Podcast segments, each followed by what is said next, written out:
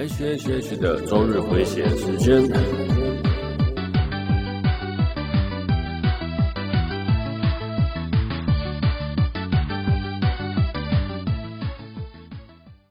嗨，大家好，我是 H， 欢迎到 H H H 的周日回血中 EP69。最近天气渐渐冷了，哎，请记得多穿点衣服。那随着疫情呢，最近也比较舒缓了，有空的时候呢，请多找朋友出来吃个饭。哎。对，趁现在疫情比较舒缓的时候，不然哦，什么时候疫情还会再继续爆发是不知道了。虽然目前为止看起来都是还好的状态，就像我讲的，人啊总是需要一点朋友来陪伴自己，然后让自己多一点能量。好，就算是边缘人或是肥宅也是。那我这几天呢，也约了我几个朋友吃饭，其中有一位朋友呢，就住在我家1公里内，从5月开始我就没见过他了。那截至到现在已经半年了啦，这种1公里的距离，大概就是连去个便利商店都会遇到的状态，哎，都没遇到，都是用 Facebook 联络和聊天的，哎呀，真的是太扯了。那还有另外一朋友，我们几位朋友呢是一起去日本玩的，那位朋友跟我住同一个房间，然后就喝酒的时候就会聊到，哎，我应该算是个不错的床伴吧。你就这样讲，然后他们就先愣住，床伴为什么是床伴？应该是旅伴啊，旅伴才对，床伴是另外一个意思。我就说，因为我就睡在他旁边嘛，然后我半夜每天都在喝酒，然后都在跟他聊天。那虽然我们白天都是跑不同的地方，好，总而言之，那个床伴的这两个字一出来呢，大家就先下课说：“哇靠，你们两个到底在房间里面干什么啊？对，明明都是男生，哎呀。”好了，总而言之就是这样，很怀念去日本玩的日子。那希望明年应该，我想应该是不太可能啦、啊。后年应该是我觉得很有机会，所以呢，大家再加油。后年我们可以去日本看演唱会，也可以在台湾看到日本的明星了。后年对，哇，这3年呢，这也蛮久了。好了 ，OK， 我们开始今天的节目吧。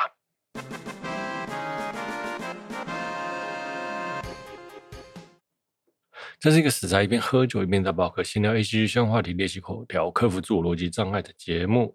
本节目是由陆续跟朋友吃饭的我为您放松播出。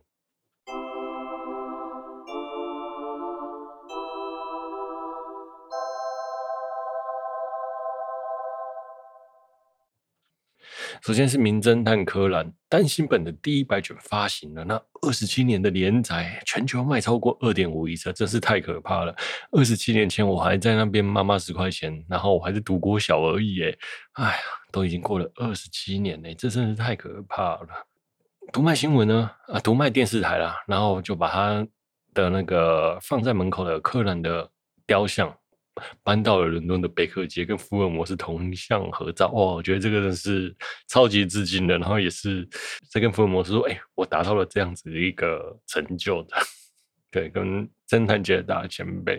哦，虽然我没有在看柯南啊，但是看到我的童年回忆还能继续连载，其实是一件相当开心的事情。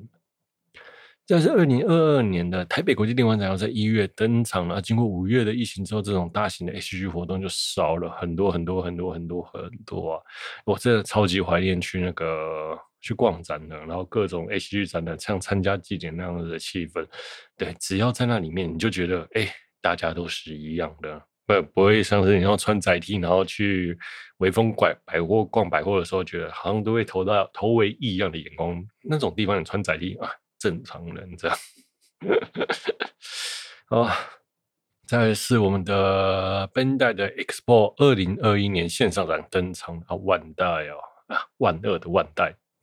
这次的展览呢，从10月21号到10月31号，找了很多 KOL 来讲解，然后有上传影片，像乔老师啊，还有最近很热门的孙庆月，那还有一堆的介绍影片。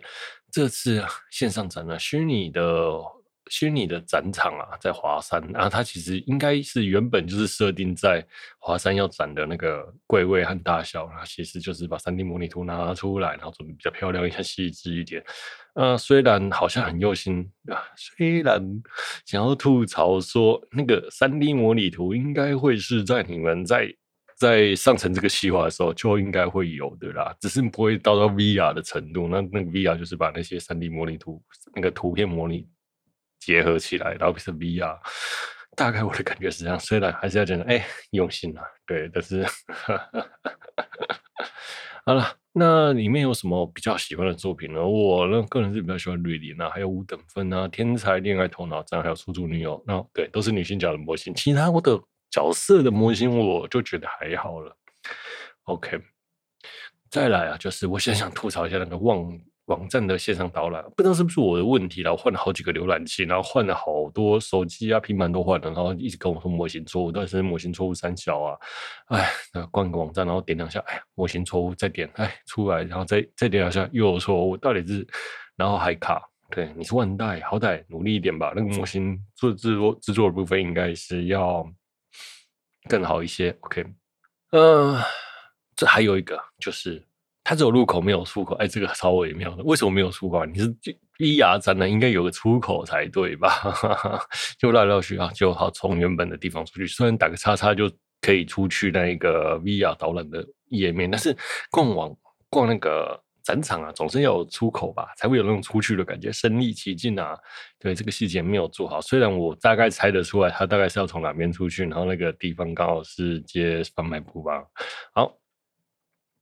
再来是 Elon Musk， 我们的世界首富了。有网友在推特上问他说，他都看了什么动画，结果他就推荐了7部很经典的动画，死亡笔记本、新世纪福音战士、攻壳机动队，还有身影少女，还有魔法公主、钢之炼金术师和你的名字，那每一部都很经典，我相信应该都不用介绍了，大家都看过。我觉得 Elon Musk 真的是一个史上最狂的动画仔了，他之前呢还有在他的推特发了偶大的图，结果万代的股票隔天就大涨，真的很扯，甚至啊，连万代哦，都因为他的举动而更改了他们对海外的营运方针。哇，一个人的影响力真的是很大，他只要说他喜欢什么，那个东西几乎隔天都会涨。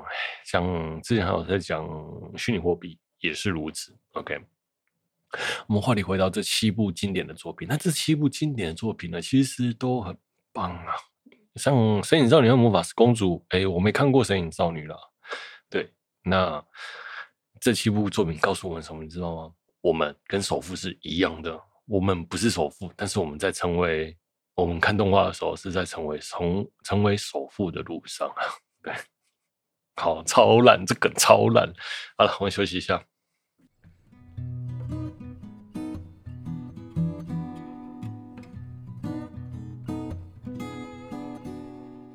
好，接下来我们来聊 What If， 就是我们漫威最新的动画影集。那其实这是叙述漫威英雄们在关键的时候发生了不同的选择，会有不同的结果。那未来会是如何呢？因为根据这些选择，然后导致各个世界线的不一样。那漫威的粉丝啊，看了就会很爽。动画姑且啦，我们不论剧情合理不合理啦，但是整体来说，我是给很高的评价。但是相对来说，对于一般人的门槛是蛮高的。好，因为其实大多数的都是漫威梗，所以没看过前面20几部动画电影的人，大概就看不懂这一部动画。其实它总共分了9季，然后聊几句我比较有兴趣的。首先是我们的美国队长的故事，不是我们美国队长，是卡特队长。那当初呢？如果注血亲的不是罗杰夫，而是他旁边那个卡特探员呢，就会怎样呢？然后结果因为阴错阳差，变成卡特队长注射了疫苗，变成超级士兵，变成英国队长，然后带领大家对抗9头蛇。那罗杰夫还甚至在打斗的时候还开着霍华的机甲，就是根本就是钢铁人的原型啊！这一段打斗让我们觉得，哎，美国队长故事如果换人演，会是怎样的一个状态？哎，很有趣，真的很有趣。对，因为你就发现你认识的人是完全不一样的想法和行动模式，很棒。那最后，我们的卡特呢，因为驾驶飞机，然后被吸进宇宙魔方里面。那出来的时候，已经是现代的纽约了，跟美队是一样的剧情，那根本就是一个满满怀念的彩蛋啊！好，那第2节是在讲蒂查拉变成星爵的故事。那他因为他变成星爵，带着智慧到了外星球，然后跟善洛斯聊天之后，然后改变善洛斯的想法，那未来就没有弹指事件，善洛斯。也觉得分配资源其实才是最有效率的方式，而不是说直接把人口砍掉一半。对，然后之后会发生什么事情呢？我觉得这件事很有这部很有趣啦。好，那还有最后他致敬那个 Chadwick Boseman 的漫威，最后他有致敬他啦，致敬我们的黑豹。我们的黑豹已经在上个月离世，上个月应该是啊，这也是他在漫威里面配音的最后几部作品呢。好，再来第3集是钢铁人2的时候，中毒的史塔克呢，那黑寡妇要帮他注射解毒液嘛，那原先电影是这样的情况，那结果在这个 What If 里面呢，钢铁人却因为注射药剂而死掉了，然后这个超展开让我超意外，我觉得哇塞，这也太那个，其实这前几集的作品都颠覆了一般我们对于现在我看到电影认知的想象了，我觉得很棒。后面的超展开让我超意外了，结果竟然是初代蚁人的复仇啦。尼可弗瑞呢还跟洛基一起联手解决了这件事情，也很出人意料。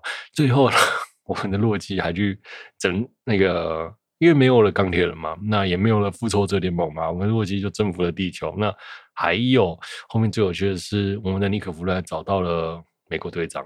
冰冻时的美国队长，那这个剧情真的很棒。好，但是整部里面我最喜欢的就是奇异博士的剧情了。奇异博士原先的剧情呢，是他出了车祸，然后失去了一双手，然后他去寻求秘术嘛，变成奇异博士。这次的故事变成他带着他女朋友，他没有失去双手，就是他女朋友死了。他变成了奇异博士之后，不停的回到时间线回去拯救克里斯汀。不停的拯救，他又拯救不了，他没办法破除这个时间点的收束。对，在这个时间点上，必然他就是会死掉。他想要创造一个更伟大的时间悖论来拯救克里斯汀，但是需要很大的力量，所以呢，他就到了一个图书馆，然后不停的去吸收异次元的力量。那我觉得最后就变成邪恶版的奇异博士。我觉得这一段真的是超级执念的，对，然后。为了自己心爱的人，然后很努力，我看了真的蛮感动的。那个古一法师呢，看到他，然后一开始就先把他分成2个，有正的奇异博士和坏的奇异博士。最后他们两个融合之后呢，正义还是被邪恶的一方给控制了，然后最后就导致毁灭了整个世界。然后我们的观察者，也是我们的What If的主角幕后黑手，把他锁在一个小小的世界里面。这个故事真的是很寓意深重，然后也让我觉得，奇异博士 maybe 不是我们一直看到那个画面，人哦，如果一念之差的差别就落差很大。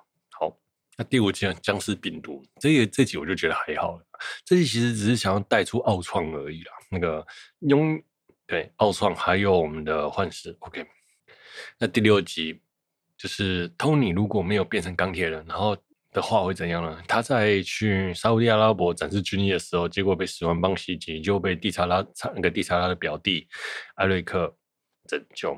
那他借由2手策略，一方面跟托尼交好制作他的无人战机，然后导致美国大战瓦干达，然后他又回去拯救瓦干达，最后获得系列变成黑宝的故事。我想说，哇，这个人心机真的是超重，真的有这么厉害就是了，那故事都让你讲好了。那这一集我觉得也很不错 OK， 他真的是个很有野心的人。第7集呢就是个欢乐片嘛，假如索尔是独生子的话会变成这样，就是变成纨绔子弟。我觉得这一集还蛮有趣的，就是欢乐片 OK。 那在第8集呢，奥创占据了幻视泛金属的身体，就是假如我们在复联2的时候那个幻视的身体没被抢走的话，会变成怎样子呢？那奥创就收集所有的宝石，击败了复仇者联盟，毁灭了全世界，然后发现了观察者，还突破了多元宇宙，然后把前7集变成一个大决战，就是各种不同多元宇宙的英雄一起合作跟奥创对打。我觉得这一段真的是蛮棒的，就有点像是那种复仇者联盟4.5集的感觉啦。那 maybe 这一集也会带到这个 What If 的剧集里面， maybe 也会带到那个我们的那个什么奇异博士、疯狂的多元宇宙或者蜘蛛人，都有可能。这一个他把这个梗埋在这里，然后还有黑寡妇有可能会让黑寡妇复活的事情。对，虽然不知道他会不会这样写，但是黑寡妇最后其实在某个世界线的黑寡妇到了另外一个世界线，也就是说就是那一个黑寡妇可能就会复活在某个世界线也不一定。我觉得这个蛮让人充满遐想啊。如果我们那个原先的电影版的黑寡妇没有跟迪士尼闹翻，他就有机会复活了，我是这样觉得。 OK， 哎，我觉得如果每部都追的人会觉得这个真是很好看，这个假如宇宙啊真的是。那像我讲漫威哦，他其实不太会去做多余的事情啊，那满满的连结和彩蛋就是漫威的王道。 OK， 好，我们休息一下。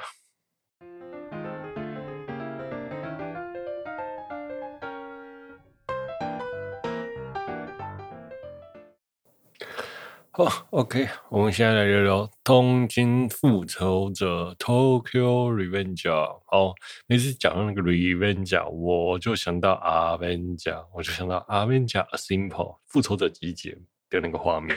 如果啊，哪一天 Mikey 啊在那边讲 Tokyo Revenger A Simple 的那种，然后一堆小混混聚集过来，感觉也很帅。这部作品是上季最热门的作品，很多人大推，也有很多人讨厌。我能理解他们喜欢的原因和讨厌的原因啊。我为什么想要去看？因为 Hololive 的很多 VTuber 都在推，身为一个 VT 臀，我应该算是 VT 臀吧。好像 Picola 还有露西亚还有水酱啊都有推，然后我想说，哎，这么多女生。VT 都大推的剧情，然后很多网络上女生又很喜欢，那我来看好了。那其实呢，当下看的感觉，我认为啦，边做事情边看，不要去思考，就很 OK， 然后去享受那个人设和剧情。那人设我觉得是相当有魅力的，像霹雳布袋戏啊那种感觉，就是当你打败一个敌人之后，就会有一个更大的敌人出现，那大概就是这样子的感觉。那讨厌原因呢，大概就是不太合逻辑啦。如果啊，很多时候你换个方向想，为什么他会这样做，有点微妙，但是在当下你会被他的故事情节情绪带着走，我觉得这一点是作者蛮厉害的。好，但是也是我觉得好看的地方啦。好，东京复仇者其实应该就是东京万复仇者了。那东京万复仇者是和久井健老师创作的少年漫画中作品，简称东万。动画是由我们的 Indie Files， 然后台湾代理是木棉花。那故事简介大概简单来说就是命运石之门的小混混版本。12年前呢，没有见过女友，然后因为一次在黑社会斗殴的现场，然后不小心死去，然后就又不小心回到过去，然后想要拯救他12年不见的女朋友。接着下来他一次一次的拯救，然后一次一次的努力，然后女朋友都还是没有复活，最后他决定要瓦解组织拯救女友。好，所以我们就说命运石之门的小混混版本啊，根本那个女生橘之香根本就是嘟嘟噜啊。原先我是想说要动画、漫画、真人版一起聊的，可是呢，动画应该是到200话吧，真人版也下映了啦，所以那就算了。前面我聊到了人设很有魅力，那我们的主角花道就只是会哭而已。对，他其实什么事情都没有做，他就回到过去，然后哭一哭就解决了事件，就很莫名其妙。如果你当下抽开理智来看，好像剧情很正常的发展，他只要哭完之后或大叫完，接着剧下来剧情就会照他想象的发展，用热血感动大家，比冰冷的那个嘴遁还要厉害。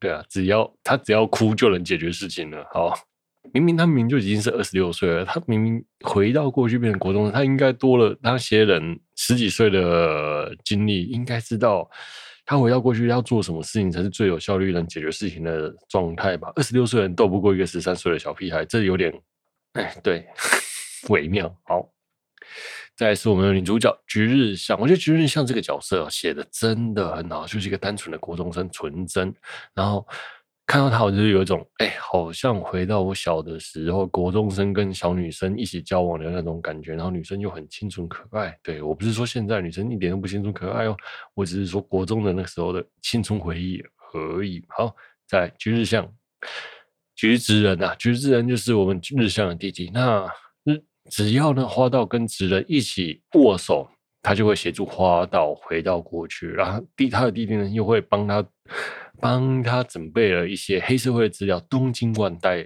万的不是东京万代，我在讲什么？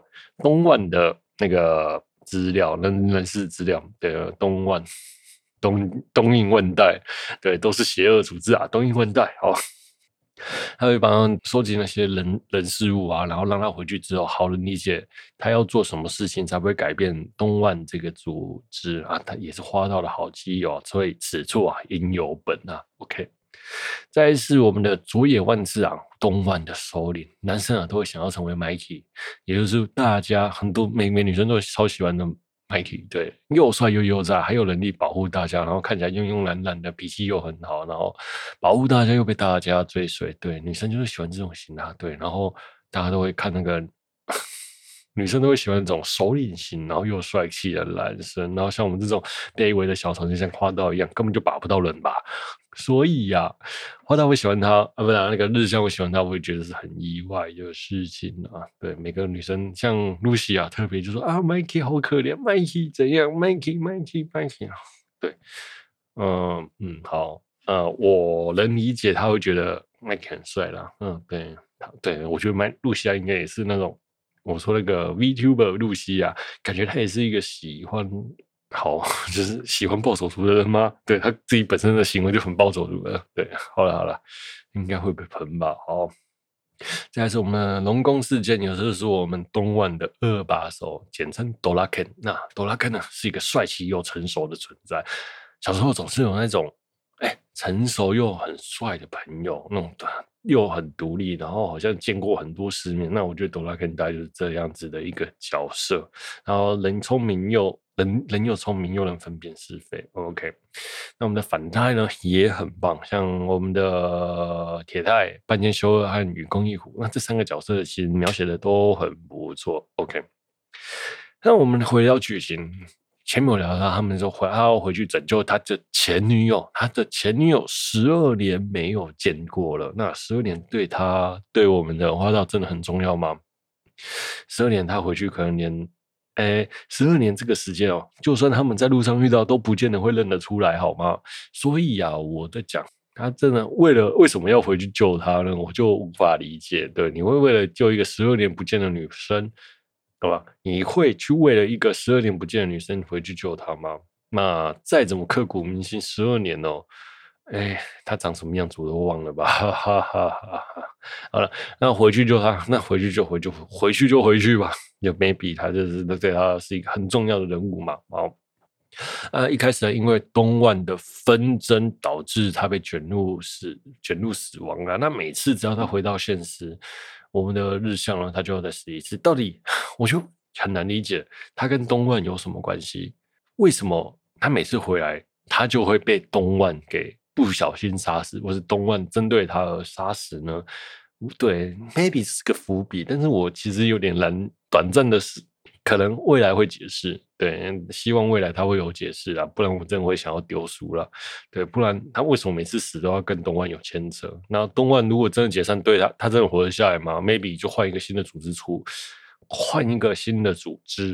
现，因为世界线的收束必然发生的事情，如当 A 组织消失之后 ，B 组织就会出现，然后维持这个世界线的前进。对，虽然好像是世界的维持是这样子啦。好了，那我们聊聊我们前后段的故事。前段的故事是在叙述拯救我们的龙宫事件，那后段的故事是在叙述我们的避免 Mikey 杀人。那前段的故事是在说因为龙宫事件在83争斗的时候死掉，那所以导致那个我们的铁太加入了东万，导致东万的分裂，变成东万就变成万恶不赦的黑帮组织。好，那 OK， 所以他只要保护斗狼 Ken 就好了。那他干嘛在那个时候没事加入东湾干嘛？我们的主角20多岁的人处理这件事情，这件事真的有这么不重要吗？而且当你知道那个时间点上他会死掉，那你应该在针对那件时间点上去做直接的改变就好了，而不是跟随着那些小混混重新再过一次人生，然后在那边最后在打斗的时候边哭边闹，然后又不小心的拯救了大家。我觉得这件事超微妙，一点都不像26岁的智商啊。如果是我啦，我回到14岁的时候，我一定会把了一堆妹，然后等时间到的时候再回去救狗拉肯啊。这才是最实际的效应，不是吗？又或者是先去买一些虚拟货币啊，或者什么之类，台积电啊，巴拉巴拉，赶快弄一波啊！好啦所以我就觉得，这个26岁的人啊，真的是超不实际。还是我看事情的角度越来越不像小孩，像大人了。好，那拯救了朵拉 Ken 的花道呢，回到了现实世界，我们的日向也活了下来。他就跟花道开车去台场，结果他在台场遇到了坏人，然后就被追撞。那个日向坐在车里面，然后花道在外面去上厕所，然后结果后面一台车追撞他，然后我们的日向就被撞断了，下半身就没有了。哇塞，这个状态也太夸张了吧！就是，真的有需要做到这个样子吗？制作组，我觉得这个有点太血腥了。虽然当下应该是一片红，有点雾的感觉啦，但是对。所以当下我就在我的 Facebook 上发了一篇文说，那个日向啊，是嘟嘟噜吗？真的是不，只要一直去救他，嘟嘟噜就会一直死，这是命运石之门的剧情。所以只要我们一直去救日向了，日向就会一直死掉啊。好，那我们聊一下为什么一定要置花道为死地呢？因为剧情有讲，是因为 Mikey 的关系，铁太讨厌花道，让 Mikey 变得温柔了。那我不知道后面会什么剧情，所以呢，他就疯狂的追杀他们。对，已经到了一个无厘头的程度了。你追杀一个人，你应该会在3-4年之内就把他解决了吧？你追杀了他12年啊，追杀了他12年，或者是到了第12年才追杀他，有必要去做这些事情吗？这件事情就很也是一样不合逻辑。OK， 再一次我们写信万圣节的故事，写信万圣节就是叙述我们的东万的组成成员，初始成员呢，一虎呢，不小心杀了 Mikey 的哥哥。那这段剧情，我觉得这段剧情虽然傻狗血，但是 OK 啦。然后杀了 Mikey 哥哥的一虎呢，就精神障碍坏掉了。那场地呢，想要保护一虎，就跑去他的组织，一虎的组织当间谍，然后收集跟铁太不利的证据，然后想要打倒铁太。OK， 这段剧情我都觉得 OK 啦，都 OK。我觉得那个场地超帅，真的，场地真的超帅。就是不管是打架或是动作啊，或是干嘛，整个剧情都超帅，根本就三姐兽啊。但是我其实很不能理解他最后自杀要干嘛。对，他就算不自杀，他自杀其实是超没意义的。自杀只是想要让 Mikey 停下来，但是 Mikey 其实当下已经停下来了，他去自杀根本就没有意义啊，老板。你不自杀，你还活得下来，然后 maybe 还可以做更多的事情。你自杀了，只是让一虎不愧疚，他不小心刺伤了场地这件事情而已啦。就这件事情，我觉得有需要不让他不愧疚吗？我觉得也还好啦，就算好了，他人就不会愧疚了吧？好好的活下去才是现实该做的事情啦。好啦，那再来是。我们写信万圣节呢，因为是两个组织大战嘛，那双方的能力悬殊啦。Mikey 这边，东万的这边的人可能就比较少哦。那在快要打输的时候，我们的男主角出来就是一阵乱挥，大哭大闹，又拯救了整个东万，对吧？东万其实就被带起来了。好，那在去掠市的时候，我们的 Mikey 快被干掉的时候，三番队突然出现保护 Mikey。就好像三番队是英雄，不，这根本就不是这样子的发展。三番队就是输啦，所以才太晚来呀。然后战争是看事情苗头不对就可以删，那看需要帮忙的时候，最后关键的时候才出现啊。所以啊，小朋友们打架前啊，就先清点人数，看人有没有到啊，而不是打的时候，为什么没有人发现三番队没来呢？那个没来是几百个人呢，这个真的是超弱智啊。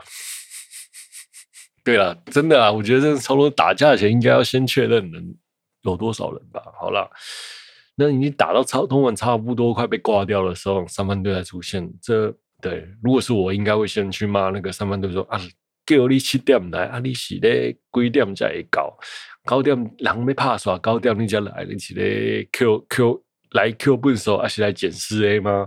哎，真的是，如果他。对，我一定会先干掉三番队一顿。好啦，那这个东莞的《东京复仇者》的剧情大概就是到这里。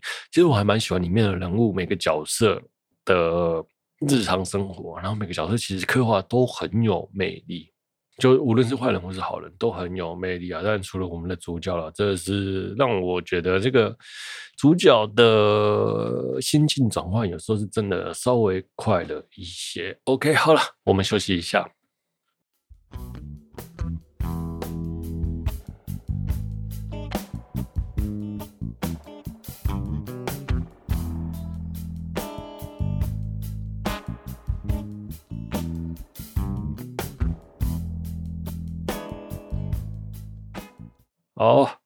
当年啊，东京是没有大人嘛，一定有黑道会去阻碍东莞的发展吧。你要一个13岁的小朋友，国2生率领一个100-200人的暴走集团，然后莫名其妙的壮大，你当作东京都没大人哦，东京都没黑道，我觉得这件事真是超级不合理的啦。